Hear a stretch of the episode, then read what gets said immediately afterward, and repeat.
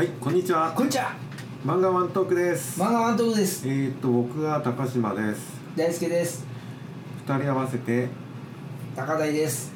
高台だそうです。はい、初めて使いましたけど。はい、はいえーっとですね、最終回まであと2回なんですよ。はい。実はこれね、はい。今更聞き始めた人は多分いないと思うんですけど、はい。あと2回しか多分これ悲しい。やらないと思うので、え悲しい。ー、今日ははい。何を話そうかな？あの、はい。やっぱりね。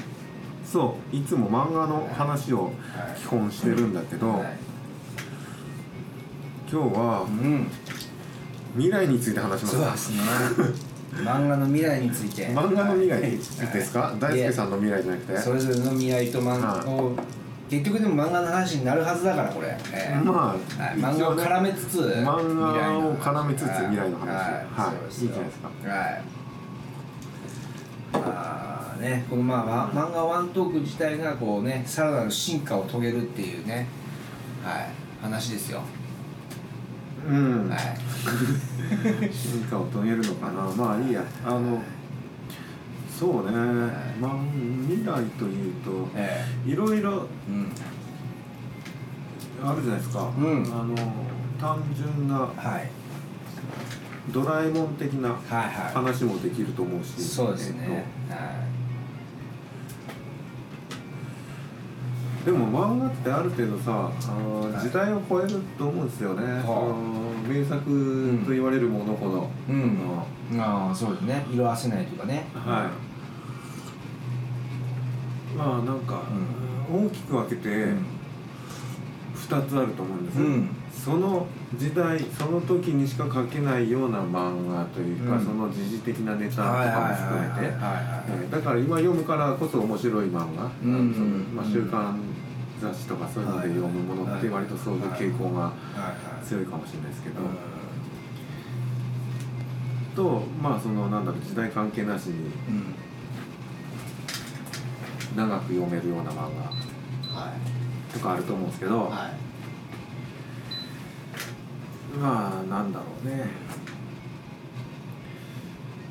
まあ、どっちも好きなんですけど、うん。まあ、こう僕もねある程度年を重ねてくると、やっはいぱそういう普遍的なものというのにやっぱ惹かれあたりするわけですよ、普遍的なもの。普遍的な昔うなんだろういつ読んでもんうん使えるうんものというか、心心が、時代が移り変わってもそう。ですね生活様式が変わっても。うん、あ教訓になるようななんかそういうもはい。のがやっぱりうん。いいなと思うんったりするわけですね。それはずズバリどんな漫画なんですか？もうこれ一番代表的なのっていうか一番有名なの言っちゃうと、はい。当てていいですか？はい。ドラえもん。違いますね。違いました。はい。ドラえもん、まあドラえもんっていう人もいるでしょ？う、はいはい。おそらくそれは、はいはい。ただやっぱこれはねええ。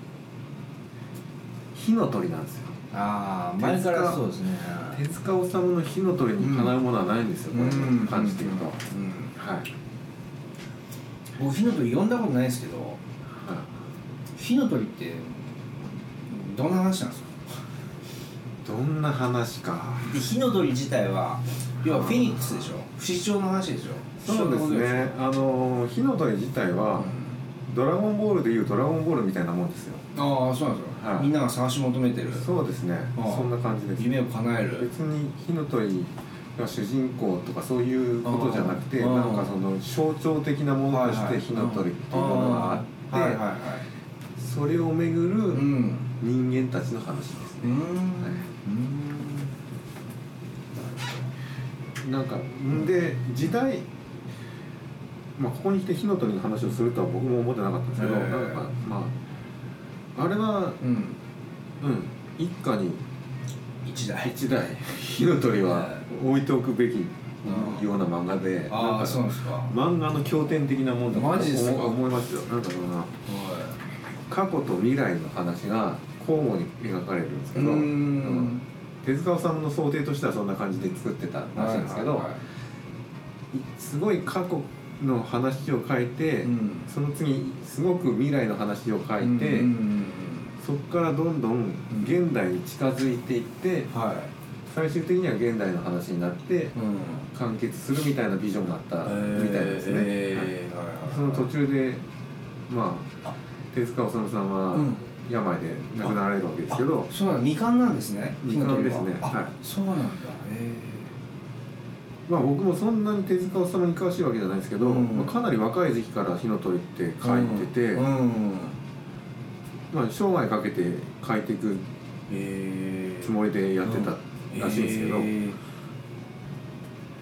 えーと。そうなんだ未完なんだで遺作ってことですよね。遺作っていうかあの人いろんな遺作があるんで全部いろんな漫画を途中で同時進行で何十あなんて迷惑な人や。書いてたから何年学っていうかもまあまあライフもうライフスタイうルだから、ね、手塚治虫に関して言うと作品がめちゃめちゃ多いのでうん。なんだろう。うん。どれが遺作っていうものがないような感じがするんですけど。うん。はい。うん。あの、うん。まあそういう意味では普遍的な漫画うんで一番うん。やっぱりね出てくるのは火の鳥なんじゃないですかね、うん。なんかその宗教観とかそのなんかうん。そういうのもあるし、うん。人間の生きている意味みたいなうん。価値とかなんか生きるってどういうことなんだみたいなそういう哲学的なうん。話が多いかもしれないですけどね、うん。なんか。今ちょっとストーリー聞いてちょっと疑問に思ったんですけど、そのまあ、過去と未来とあって、まあ、最初に現代にこう終着点が来るっていうんですけどそれはな一人の人間の人生とかじゃなくて違いますね。違いますよね、うん。もうそれこそ縄文時代からはい。未来はもうすごい未来っていうそういうことですよね。そうそれぞれ。ねバック・トゥ・ザ・フューチャー的な感じですよね。うん。うん。短く分けられてるんです。うん。何々編何々編。あなん。だろううん大和編とか未来編とか、うん黎明編とかなんかいいろんな何々編っていうのがあって、うんそれぞれ主人公は違うんですよ、でそれぞれ一冊ずつ完結してるというか話としては終わってるんですけど、えで緩くつながりはあるんです火の鳥ってものでつながってるっていうのもあるけど、あの昔出てたあいつが未来のこいつの子孫みたいなつながりだとか、うんなんかそういうのがあったりとかするんですけど、うん。えーまあなんだろう。これはぜひね、若い人にも漫画好きだったら一度は読んどいた方がいいんじゃないかと思うのは火の鳥ですね、やっぱりその。文学作品とかいろいろ古典とかわかんないです。俺そっちの方はあんまり詳しくないから、うん。そのね太宰治とか夏目漱石なん。なんかいろんな、うん。あるじゃないですか、はい。そういったものの漫画の古典として一番読んどいた方がいいのは火の鳥なんじゃないかなっていう、うん。うん。なるほどね。ことですけど大輔さん的にそんなうん。鉄板な。自分のうん。もうバイブル的な。あるありますか？あまあでもそれで言ったら僕は、いはい。まあ、今現在で言うとあのまあ自分がこう、まあ、熱くなれるというかはうんそうですね。やる気を出せるっていうかいはい。そういう自分自身の道しるべになる的な漫画で言うとあの左利きのエレンですね。最初から続けてますけど。昨年度のナンバーワン漫画ですね。あそうなんですか？大輔さんナンバーワン漫画。あそうです。ね。そうですね。今もナンバーワンっていうことですよねなるほど。うんですかねまあ仕事っていうよりも、まあ、仕事に関することもそうやしそうですよね。でもものづくりっていうことに関してもなんかこうう指針になるというかこう、そうですね。あのそうですね。んそうですね 特になさそうですよね。なるほどね。そうだねまあまあ熱い、まあ、少年漫画ですよ。本当になんかその、うん。激アツなこう、まあうまいことやられとるだけなのかもしれないですけど、そうなんだ。そこまででしたか？大輔さんには。その、ええ。左利きのエレがそこまでの存在になるんですね。そうですね。左利きになれば今はそうですね。今何が一番かって言われてもそうかもしれないですねこれはもうずっと多分10年後も20年後も読んだとしても俺にはこれは変わらないものがあるという漫画ってことですよね。いやそんなことはないです。ああ それは分かんないです。そのなんか今の状況というかなんかこう自分のお仕事とか、まあ、いろんなあとやってる事柄についてなんかこのこれが必必要やなっていうはいものがなんかこう入ってるあの漫画なんですよ。僕にとってねその、じゃあ短期的なものですね。そうですね。今だからのあれなのかもしれないですけど、でもまあ僕のこう人生の中のまあ名作であることはまあ間違いないなとは思うけど、まあでもなんかほらチャチャチというかまあ投げないやろみたいなシーンももちろんいっぱいあったりもするんだけど、うんフィクションやなとも思うけどなんかこうそれでもなんか引き込まれてしまうっていうなんかこうねうん。魅力があるんですよね、うん。キャラクターたちの、うん。そうですね。でもキャラクターにもうやられてしまった漫画ってもうなんか逃げられないっていう部分が僕の場合あるかもしれないですね、うん。うん。うん。ストーリー性っていうよりも、うん。キャラ,、うん、そのキャラクターの人間性にこう、う。ん。意外と普通普通ないや わかんないよ。その人の話だからその,、うん。その人にとってどうであるかっていうことなんで僕は、うん。僕にとってではないから大輔さんにとっての話でいいんですけどそうですねで言えばでもそうですね。今はもうバーッと思い浮かぶのはやっぱそれになってきますね。うんうん。まあぜひそれはそれでねその気持ちをずっと持ち続けれたらそれは素敵なことだと思います。そうですね、だからそれこそまあ、うんまあ、全然全巻持ってないですけどさい最後の3巻しか持ってないんですけど最後の3巻。完結までの3巻しか。じゃあ揃えていきますよ。そう揃えたいなとは思いますけど。少しずつ。うんなんかあれがまたなんか本当に揃えたいと思うとはい。全部新品で欲しいっていうこう欲求もありますよね。それはうん。ありますよ。中古で集めりゃ多分集まるんやろうけど、はい。全部新品で買いたいと思ってしまうけあどあ全部新品で買うと結構な額するなっていうね、それはあるけどうん、多分、うん。なんだろうピュアな気持ちだと思います。すね。の作品に対するピュアな気持ちが多あ分ーそうですね。あるんだと思いますそうそうですね。うん。だからそうですね。いつか欲しいなと思いますけどね。うん、だって僕も火の鳥うん。持ってないですよ。ああそうですね。実家にはあるんで、ん。実家にあるやつを呼んではいるんだけど、うん。マイ火の鳥が欲しいんです今。あー持ってないけど、はだからそれは全部新品でうん。全巻セットみたいなやつを買おうかどうしようかって、はいはい。つもまあなんだろうな。あんなんってあるん売ってるんですか？もちろんあります。再販されてるんや。なんだろう。しかもいろんなバージョンあるんですよ火の鳥って。あーそうなんですか？なんか出版社によっていうん。ろんなうなんか。でも中身は全部一緒でしょ？な基本一緒なんだけど、うん。まとめ方長文みたいな違うってことですね。そう。表紙が違ったりとか、うん。大きさが違ったりみたいなんでいろいろバージョンがあるんですけど、うん。うん、もう僕もいつか絶対新品でこれ揃えないとなと思ってるのは火の鳥なんですけど、それで言うとちょっとはい。漫画外れていいですか？はい。僕今ドラドラ前も話したことあるけど、まあ、ドラマでも大好きなドラマがあって、うん。今ちょうどあの TVer で再放送されてるんですけどはい。まあ派遣占い師当たるっていうね前も言ってました前も言ってたでしょあれはあれも俺、はい。あのいつか DVD で揃えたいなと思うぐらい、まあいい僕にとってはすごいもうあの人生の本当そのね道しるべとなるようなはい。ドラマなんですよ、何が？それはなんかねはい。や本当になんかなんだろうそれ。要はその占い師のあたるちゃんが、はまあ、杉咲花なんですけどね。あはい。そのこう社会でこう仕事をしながら迷い苦しんでる人たちをまあ正解に導くというかあのーっていう一話完結型のドラマなんですよ。はい。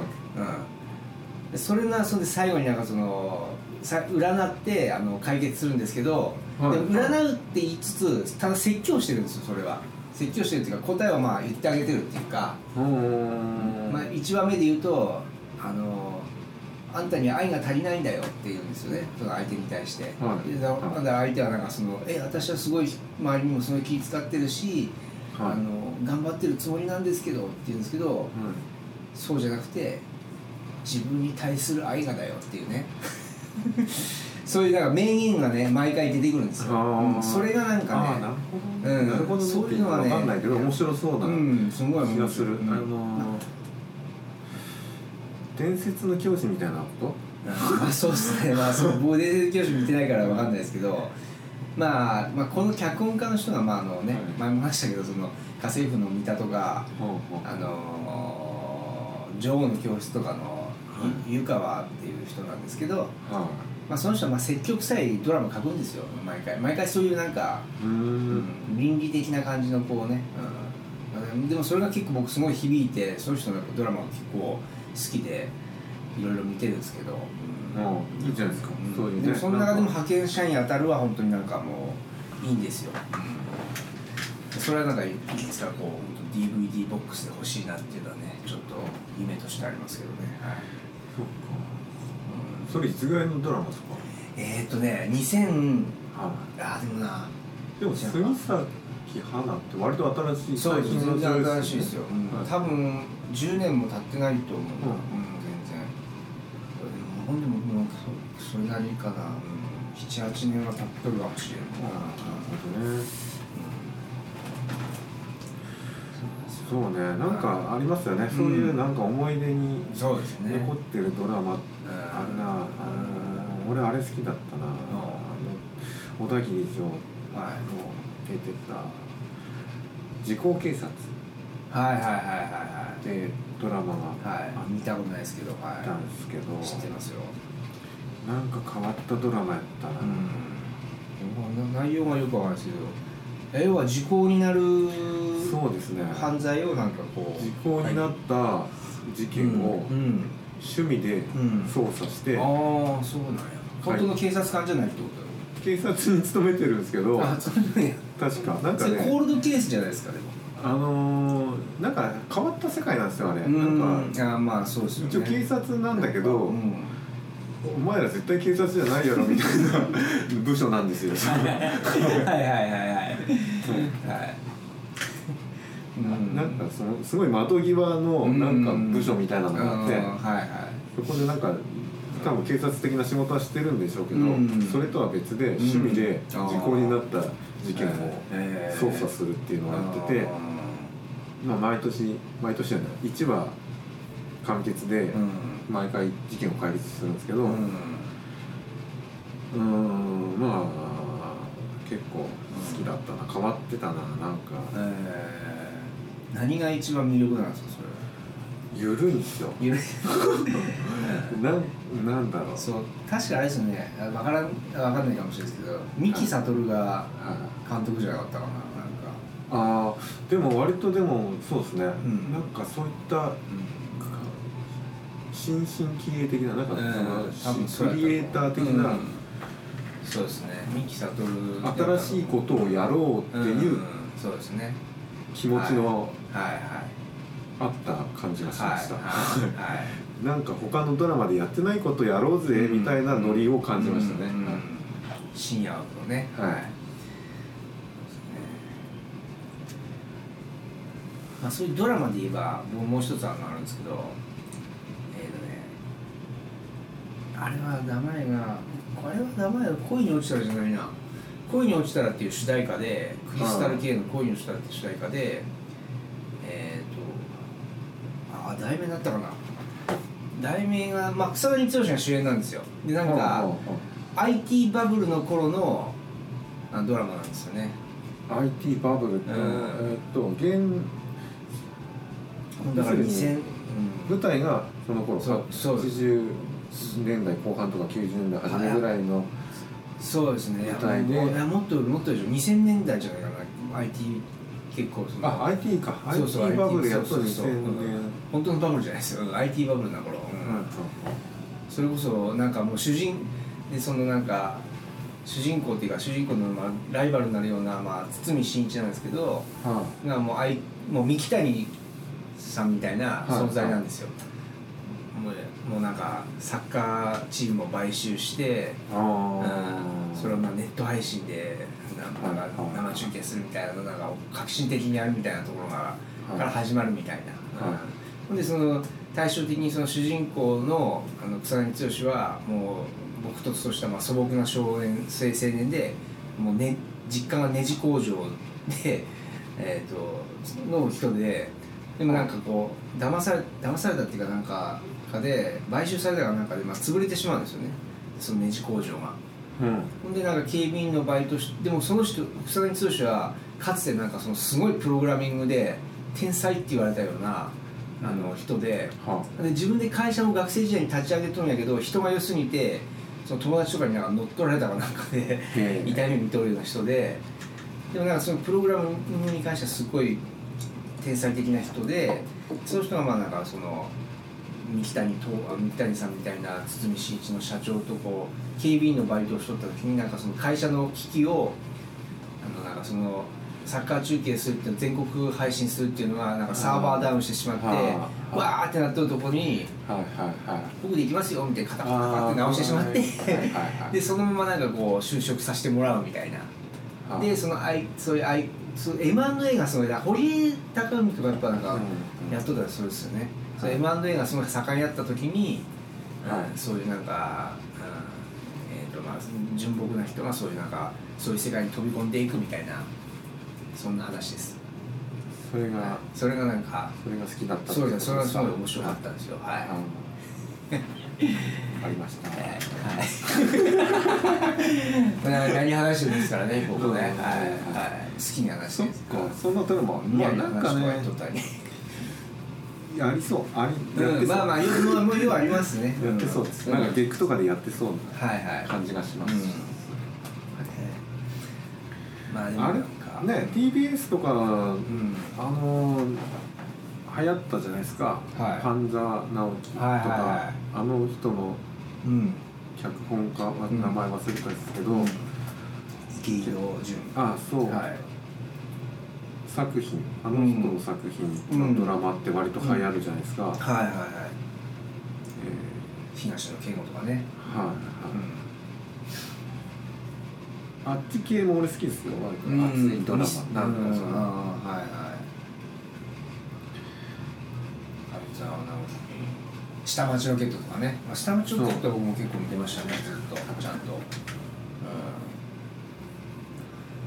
そう。だからなんかそうなんかそうあの町工場からまあ頑張ってる作品とかああいうのはなんか好きですね、うん、町工場が世界と戦うみたいなのがね、なるほう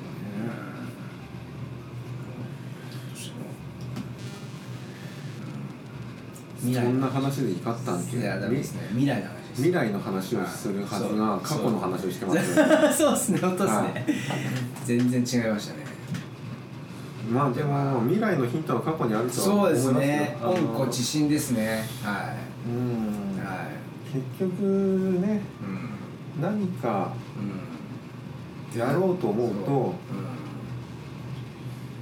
過去を知らないといけないとは思いますやっぱり自分の原点となってるものは何なのかっていうところをやっぱりう思い返していかないと、うん前に進めないっていうね。え同じ過ちを繰り返すことになりますから。え？あえはい。あのなんだろうね、うん。いや若若い時って、はいはい。顧みずにチうん。ャレンジするじゃないですか、はい。でそれが若さでうん。いいとは思うんですけどね、はいでそのだからこそ失敗するしう、ん。学びがあるとは思うんですけど、うんである程度そういう経験をすると、うん。今度新しいことがなかなかできなくなってくる。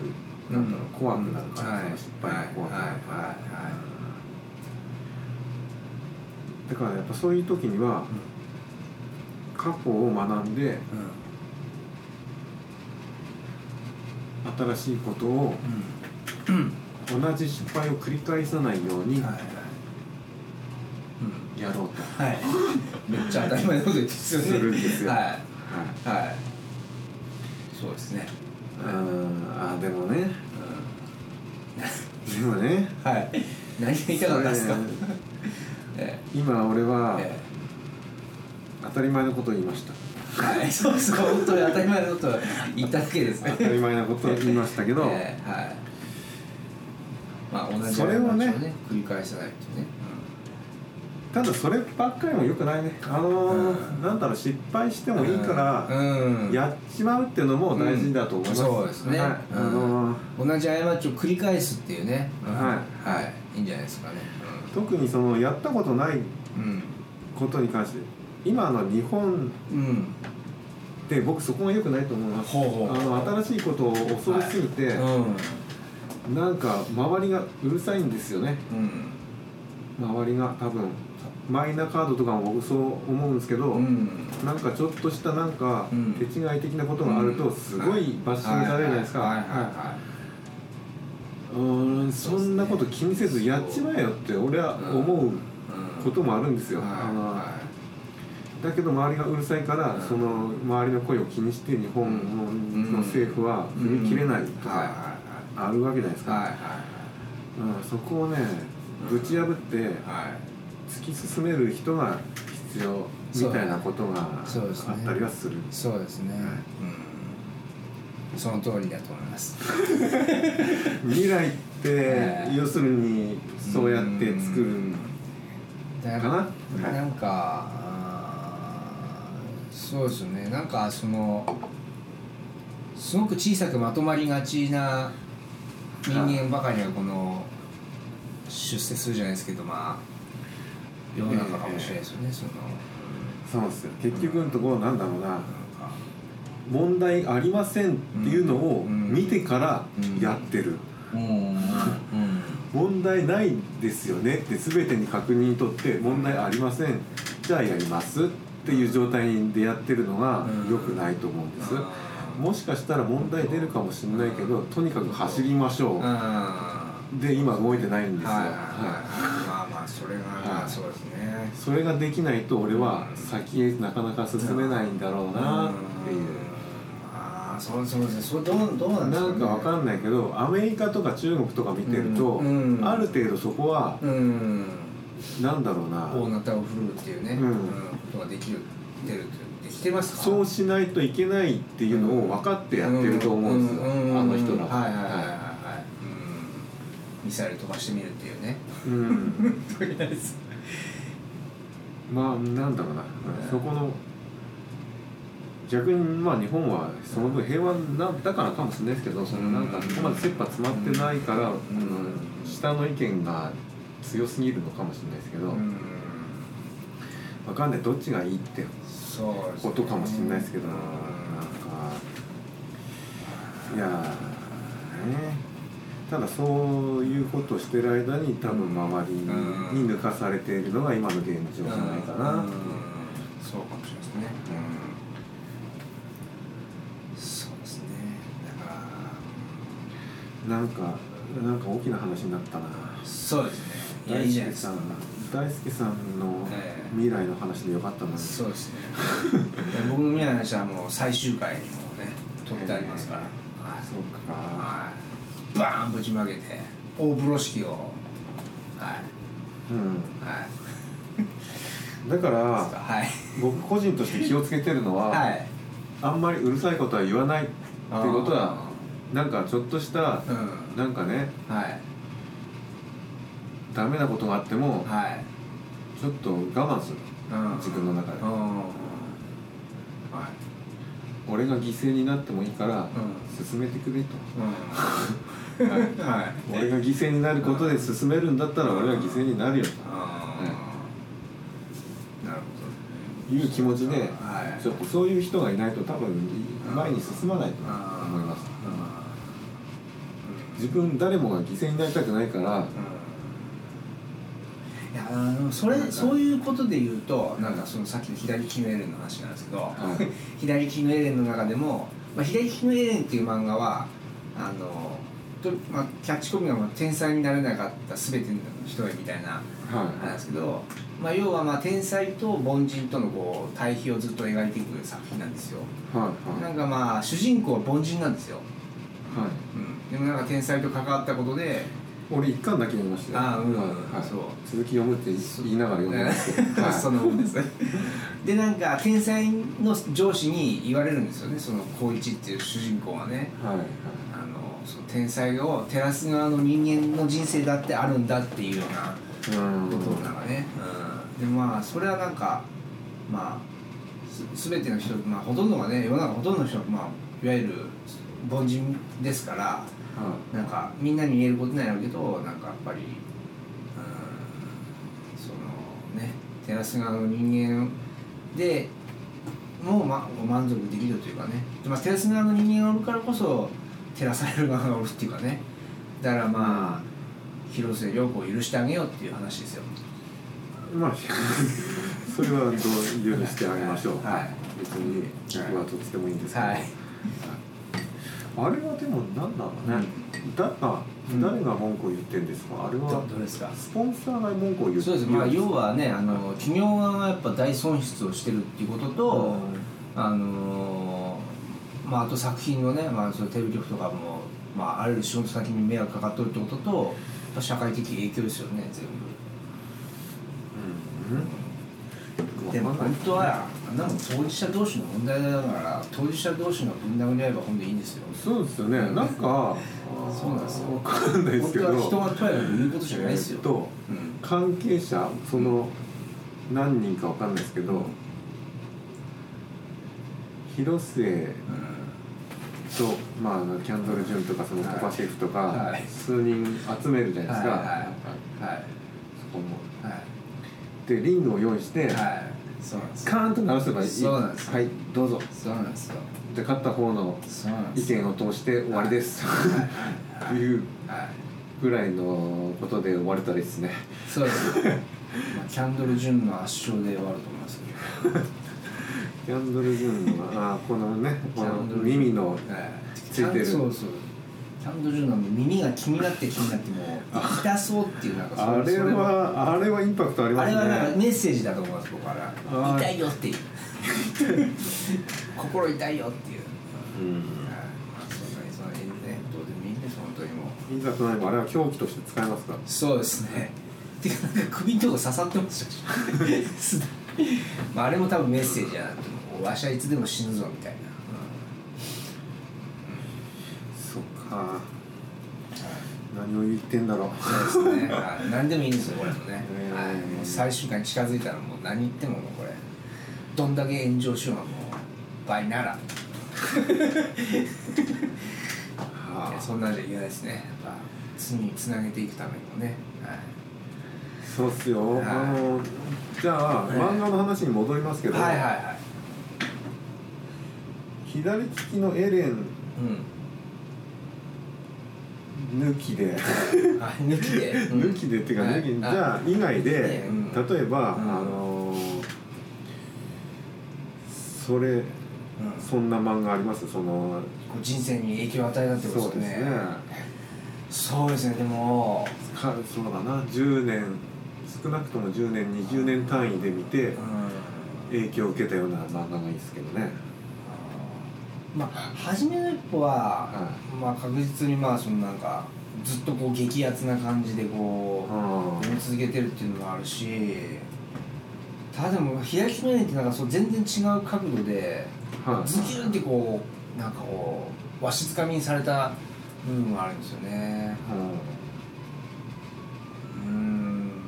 あともっとマイナーどころで言うとはいはいあの自分のなんだろうな生き方に影響を与えたようん、そういうので言うと、はい。あの三浦淳のはあはアイデンティティあ。アイデンアイデンティティ知ってます？あ知ってますよ。あマジですか？俺持ってます。あマジですか？俺も持ってますよ、アイデアミティ。へー。てかあれは僕あのいいのが出てき原作知らなくて、はい。映画から入ってるんですよ。あ映画でしたね、うん、俺も映画で知って、はい。ほんで原作買ってるんですよ。あうんでもやっぱり原作の方がね素早いそうですね。うん、もっとね、うん。映画あ、あれですよね、うん。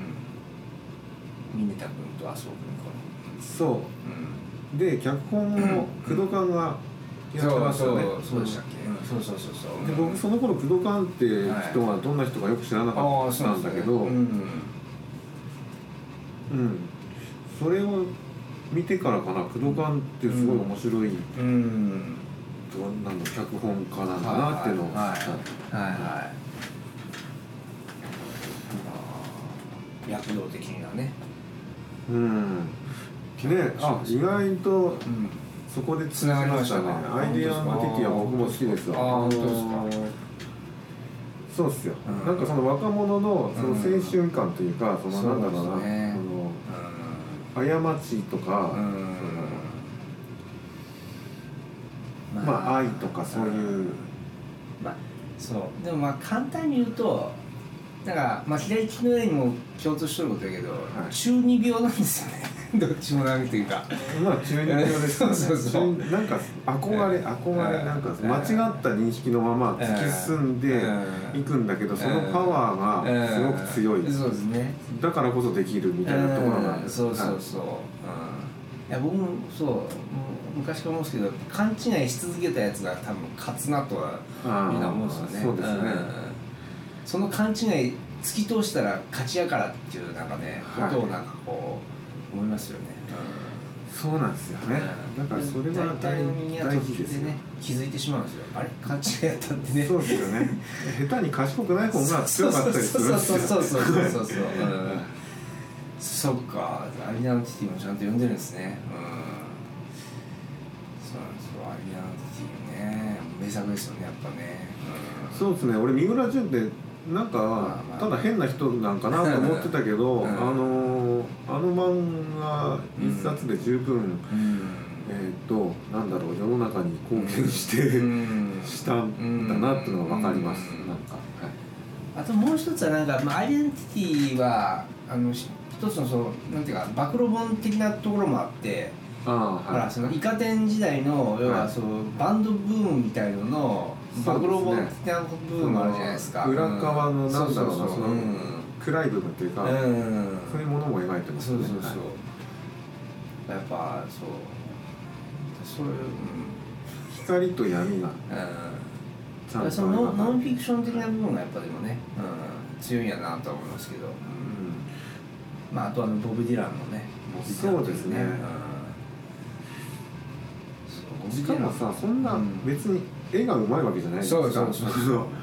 この絵で、うん。えっ、とあでもこんな深い物語が描けるんやっていうなんかその漫画としての発見っていうかなんかうん。漫画の力をすごく感じる。うん。絵のうまさじゃないんだなっていうことが分かるというか。そういう意味では左利きのエレンと結構共通してる部分もあっては左利きのエレンのその原作版のあはあの初期のなんてもうすんごいひどい絵ですよ。いあそうなんだ。もうめはこれこれで漫画家っていうようないうーん。なんかね絵であったりしてでもまあ今はもう全然上手に描いとるけどあれはい本人描いてるのか分からんけど多分描いてると思うけど、うん、もう全然もうまあまあでもねまあ、どんどん画力が上がっていくっていうのはね漫画家あるあるな部分もあるけどもでもひどいですよ本当あの原作版の左利きのエレンの最初の頃とかそっかそういう意味じゃさなんか今ってうん、うまい絵じゃないと世に出れないうん。時代じゃないですかきっと。まあまあそうまあね。多分。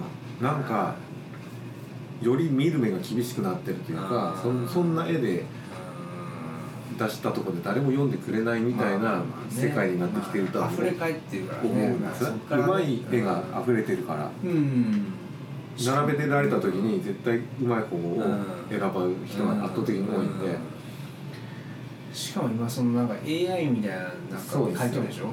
そういうのも出てきたしよりそういうのが加速するんでしょうね。でもだからこそ逆になんか手書きのなんか下手くそな絵の方がなんか逆に注目されそうな気もするけどね。まあその、ね。そっちが進めば進むほど逆にうん。パンチが目立つ可能性はありますようん。そうですね漫画の未来はまあねでもストーリーも出尽くしとるところあるしね。どうなんですかね。いや俺はまだ全ての物語まだまだ可能性はあると思いますよ。そうですか。はい全然あると思います。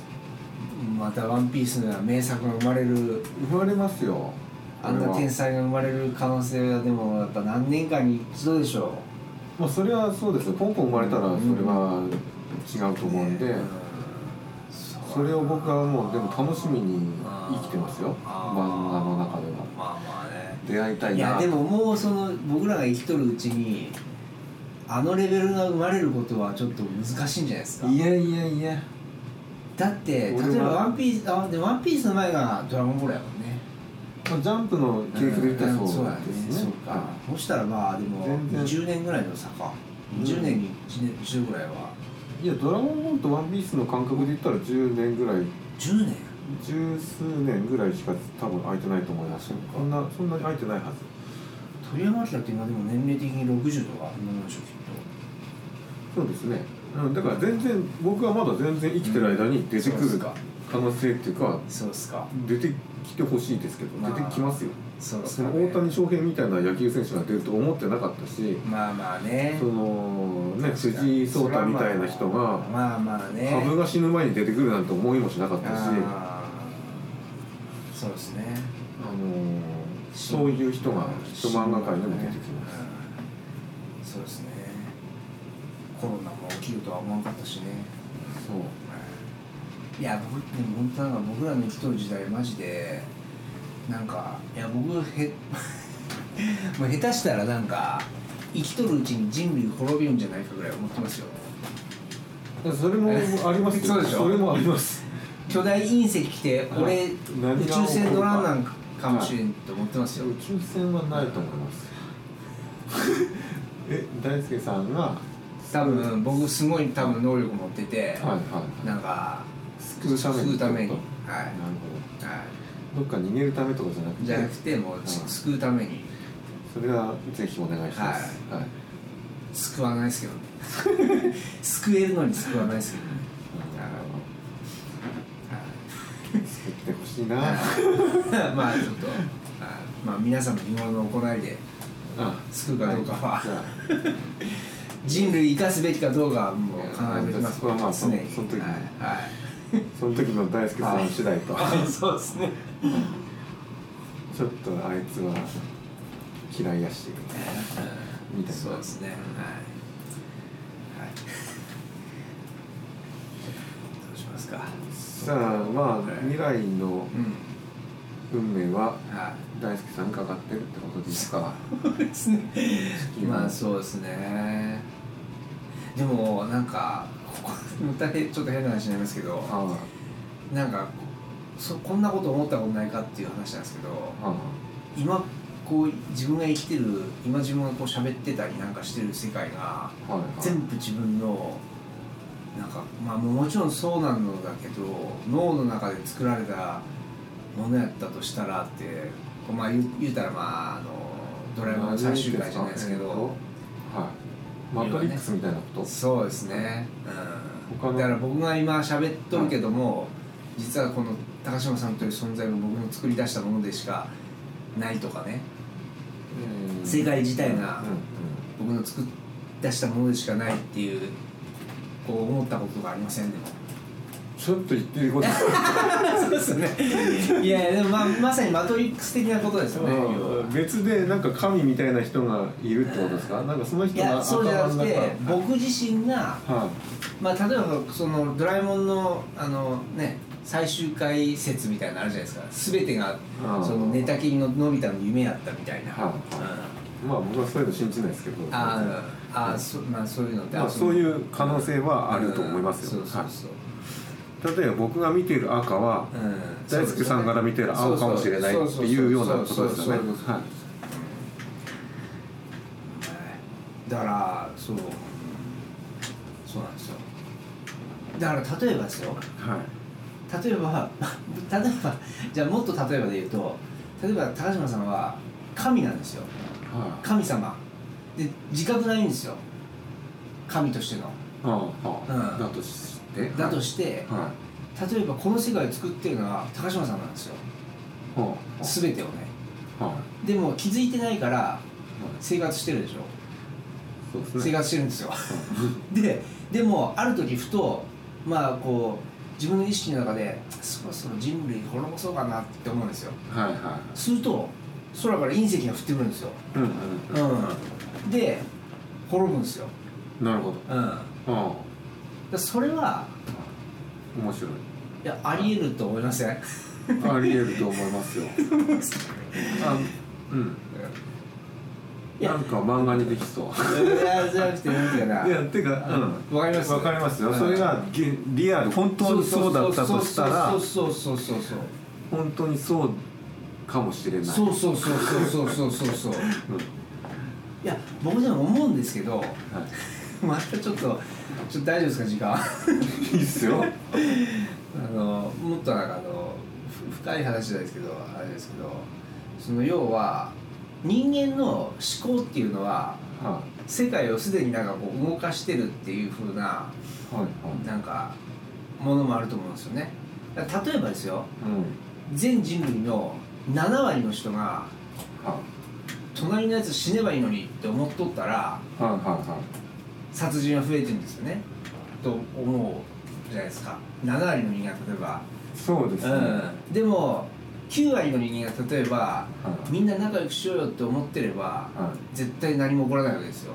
みんな仲良くできるはずですよ、いはい。でもだだと考えるとここれだけ世の中で戦争とか殺人があるってことははい。世の中の少なくとも9、まあ、89割ぐらいの人間はし ていうかな死にゃいいのにって思ってる部分って絶対あると思うんですよ。僕は。うん、ん。あの、うん、いやまあまあ、まあ自然なことなんですよねそれはね。そうですね。なんていうかうん。ただのね。うん。でなんていうかな僕が言いたいのは思いは実現してるんですよね、はいはい。人々の。それ,、うん。それが言いたいのはすごくわかります、そので本当に世の中の人間が本気でうん。戦争をなくしたいと思ってたら、はい。なくなってるはずなんです絶対そうですね。ん。でもこんなこと思ってないから起きてるんですよ、はい。そうなんです。むしろ死ないようにと思っとるから。あのーだからそう考えると僕はうん。人間っていうのはどこかでこう自殺願望があるんですと思うんですよね。そのどっかで死にたいっていうか生きてちゃいけないっていうかなんか殺さなきゃいけないみたいななんかね。なんだろう、やっぱウサギとカメじゃないですけど、うん。なんだろうなあいつよりちょっと上に行きたい、うん。あいつよりちょっとうん。劣ってると見られたくない。うん。みたいな、なんかそういう、そうですね。あのー積み重ねがね、そのちょっとした気持ちのズレが、そうですね。みたいのはやっぱり戦争とかになっているような気がします。そうですね、はい。うん。わかりますわかります。はい。結局ねはい。隣の家がテレビ大きいの買ったらねうん、お茶もっと大きいの買いたくなりますもんねそうなんです。競争、競争が要するにダメなんじゃないですかね。うん。そうですよね。まあそれはね全人類の女性がひ広広瀬すずやったらこれ平和に暮らせますよ。あーどうそうう面白くなさそうだな。そうですか。まあまあそうね。まあそうかもしれないですね。まあ要はねでもやっぱ結局奪い合いっていうかねうんあのまあ差があるから面白いんだけどそうそうまあ、その差があるからゆえに争いも起きるというなんかその微妙なで。もだからこそまあまあこういい遺伝子がまあちょっと違うか、うん。まあまあまあこれねまあききな話ですけど、まあ、僕が言いたかったのはまあ要はまあ結局のところこうこう人類はこのそうなんていうかな死んでほしいんですよ。はい。みんなに死んでほしいんですよって思ってるって僕は思うんですよ。はい。なるほど、だから要はそう人の思いっていうのはうん。実現するっていうね。はい。はいはい。じゃあはい。はい今回はそれで。はい。セミファイナルですね。はい。それで締めますか。そうですね。はい。はい。ありがとうございました。ありがとうございました